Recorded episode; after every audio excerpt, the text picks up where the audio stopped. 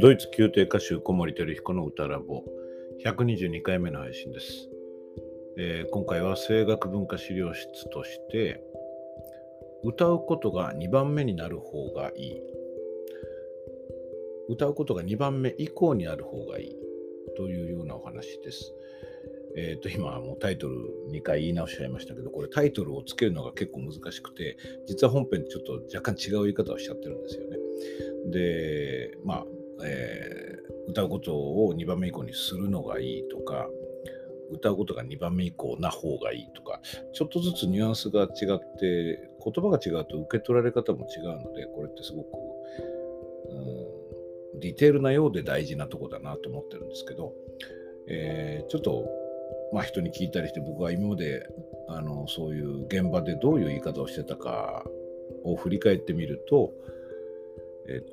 歌うことが2番目以降になる方がいい、なるのがいいということを言ってたみたいです。で、結果的に自分が2番目以降に思えるといいっていうことですかね。要するに重要度が1番じゃなくて2番目以降っていう意味です。どうぞお聞きください。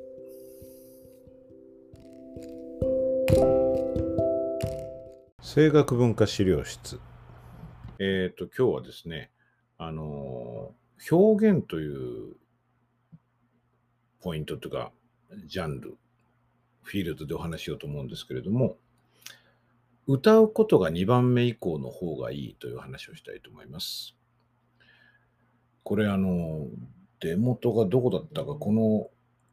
センテンスがどこから出たかっていうのが僕ちょっとはっきり思い出せないんですけども、もともとのヒントをくださったのは、僕の記憶だと作曲家で、オペラの指導者の松井勝彦先生です。僕はインテンシブに松井先生にお世話になってたのは、その大学院から、文化庁のオペラ研修所にかけての時期なんですけれども、その時に先生が何かおっしゃったことで、もしかしたら2番目以降ってことをおっしゃったかもしれないんだけど、ちょっとそれ定かじゃないので、松井先生の言葉ですってはっきり言えないんですけど、僕にとっては歌うことが2番目以降の方がいいっていうセンテンスで、割となんていうのかな、定番になってる部分です。普通に考えてね、歌手なんだから歌うことが一番大事って考えがちですよね。で、歌うこと一番大事にして、体調も整えて、お客さんの方向を向いてしっかりと伝えていくってことを大事に思える。で、真面目に歌うということと向き合えば向き合うほどこれをやろうと思うんだけれども、ここにね、落とし穴があるんですよね。で、これはまっすぐお客様にその歌を届けるっていうことの良し悪しとか、そういう何でしょう、モラルっていうか哲学じゃないか、これは。心情というかね、そういう観点ではなくて、実地っていうかな、実際に現場で起こっていることとして、これをやりすぎるとうまくいかないことが多いよねっていうところから来ています。歌うことが2番目以降ってそもそもどういうことですかね。なんかちょっと分かりにくいですよね。これオペラでの局面で松井先生とのことはあったと思うんだけど、僕、リートとかね、いわゆるコンサートピースでも同じことが言えると思っています。我々が、だから例えばオペラの話からすると、オペラで歌ってることっていうのは虚構ですよね。劇場だから。本当にその相手役の人のことを好きになってるわけじゃないし、本当に憎んでるわけでもないし、実際に歌ってる感情と全く逆の感情をその人物とか、あるいはその相手役の、プライベートな意味でのその相手役の同僚に対して持っていることだってよくあることで、でもそれを歌わなきゃいけないですよね。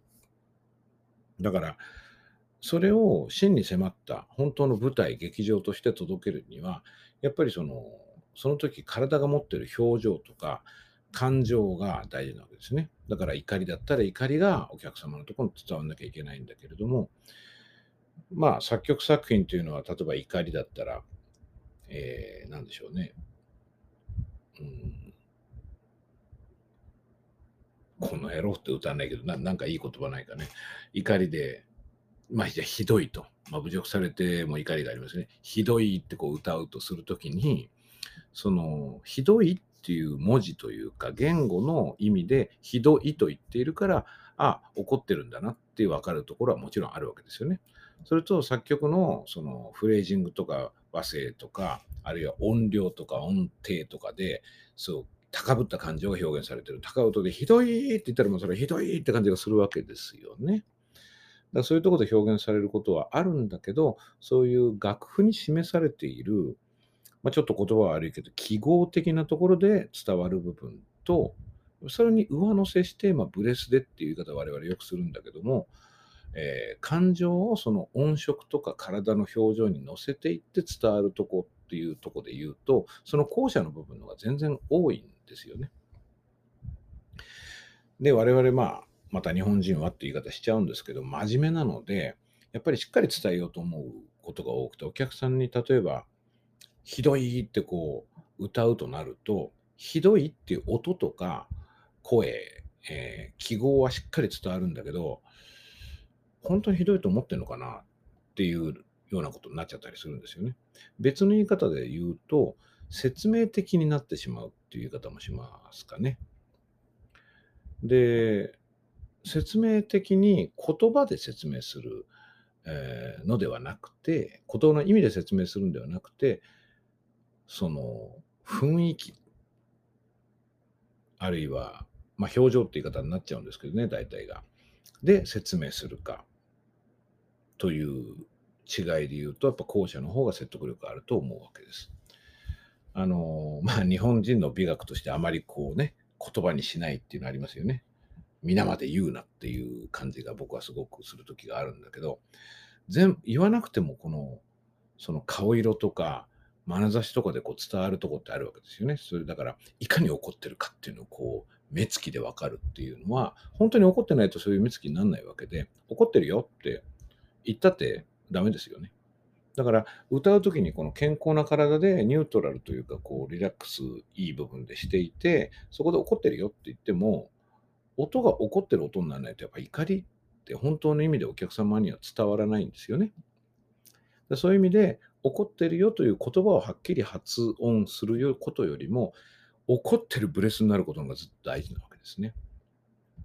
で、2番目以降っていうのはその実施する上で分かりやすいから言ってるんだけれども、本当はだから歌うこと大事なんですよね、もちろんね。で、あえてでも歌うこと、つまり発声のことを考える、呼吸をちゃんと吸って、胸郭を開いてとか喉を開いてとか、そういう歌うという行為の技術的なところを含めてね、それをいつも第一に考えがちなんだけど、我々はそれをあえてやめてみて、2番目以降で怒ってるなら怒ってる、悲しんでるなら悲しんでる、喜んでるなら喜んでるっていうことを1番目にしたらいいんじゃないかと。で、これいいんですよ。で、いいんだけれども、その面白いのはですね、これまたパラドックスで歌というか人間というものの面白さだなと思うんだけれども、歌うことを2番目以降にした方がかえって声が良くなるっていうことがすごく頻繁に起こるんです。なので、これは僕は表情のフィールドって申し上げたんですけど、実はね、発声技術に含めてもいいかなと思ってるくらいです。まあ、だから声楽文化資料室でお話してるんですけれども、例えば、まあ、ひどいとかいろいろ言いましたけど、そうね、ちょっと歌曲分野になっちゃいますけど、例えば詩人の恋っていうローベルト・シューマンの歌曲集がありますよね。それ4曲目に君が愛してるって僕に対して言うと、僕はこうさめざめと泣いてしまうなんていう、まあ、ちょっとめめしい感じだけど、その恋する男の心情をすごくうまく表現してるところがあるんですよね。で、そこが、例えば、Doch wenn du sprichst、君がもし言うならば、言ったときには、Ich liebe dich、あなたを愛してるわと、この2フレーズね。これを、だから、Doch wenn du sprichst、Ich liebe dich ってここに、まあ、柔らかい声で小さい声で歌えば感じは出るんだけども、その時にやっぱりどう Doch wenn du sprich、 これをだからしっかりした声、まあ、しっかり小さいなりにしっかりした発声で、いい発声でね、いい発音で届けるってこともちろん大事なんだけども、それよりも君が愛してるなんて言っちゃったらってこうドキドキしてる感じとか、イヒリベリヒっていう彼女が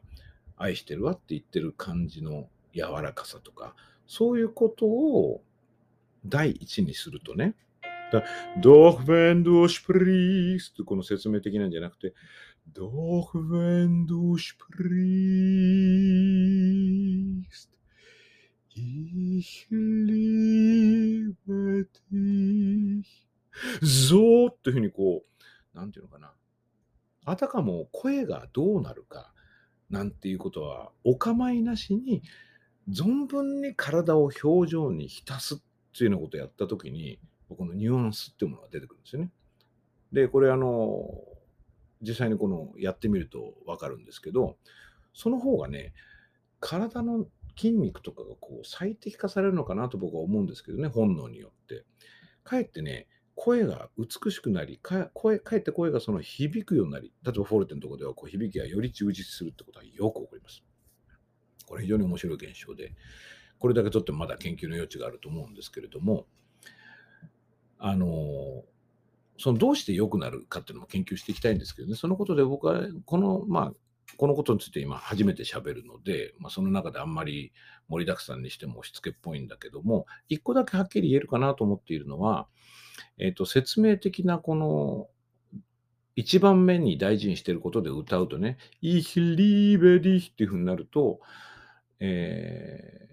大体の場合、これ日本人でよく起こるなと僕は思ってますけども、母音がねすごく明確になってはっきりするんですね。で母音がはっきりするのっていいことのように思えるけど、声楽技術との折り合い方で言うとかえってね災いになることがまあまああるんですよね。だから僕一生懸命母音と声の違いは何ですかって聞いて、母音と声を違う軸で扱いましょうなんて言ってるんですよね。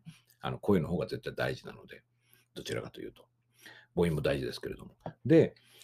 母音がはっきりしすぎると、あいうえおとこうちょっとカタカナっぽい歌になるんですね。まあドイツ語でも日本語でも何でも同じことだけども、そうすると、母音のフォームが変わりすぎるということは発声的にもブレがたくさん出て、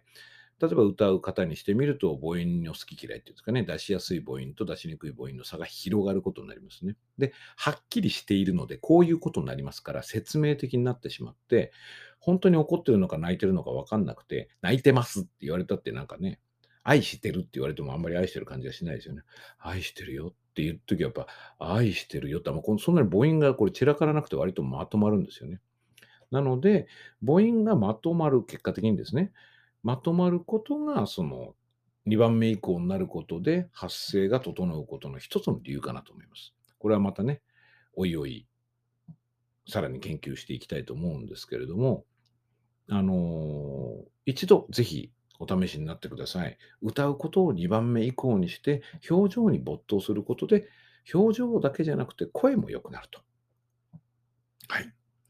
今日は歌うことが2番目以降というお話をしました。これちょっと先の展望をちょっとだけ言っちゃうと、横顔の歌とね、真正面から歌う歌みたいなこととも関係があって、これは別のエピソードでお話しようと思いますけれども、今日のところは歌うことは2番目以降というコツについてお話しました。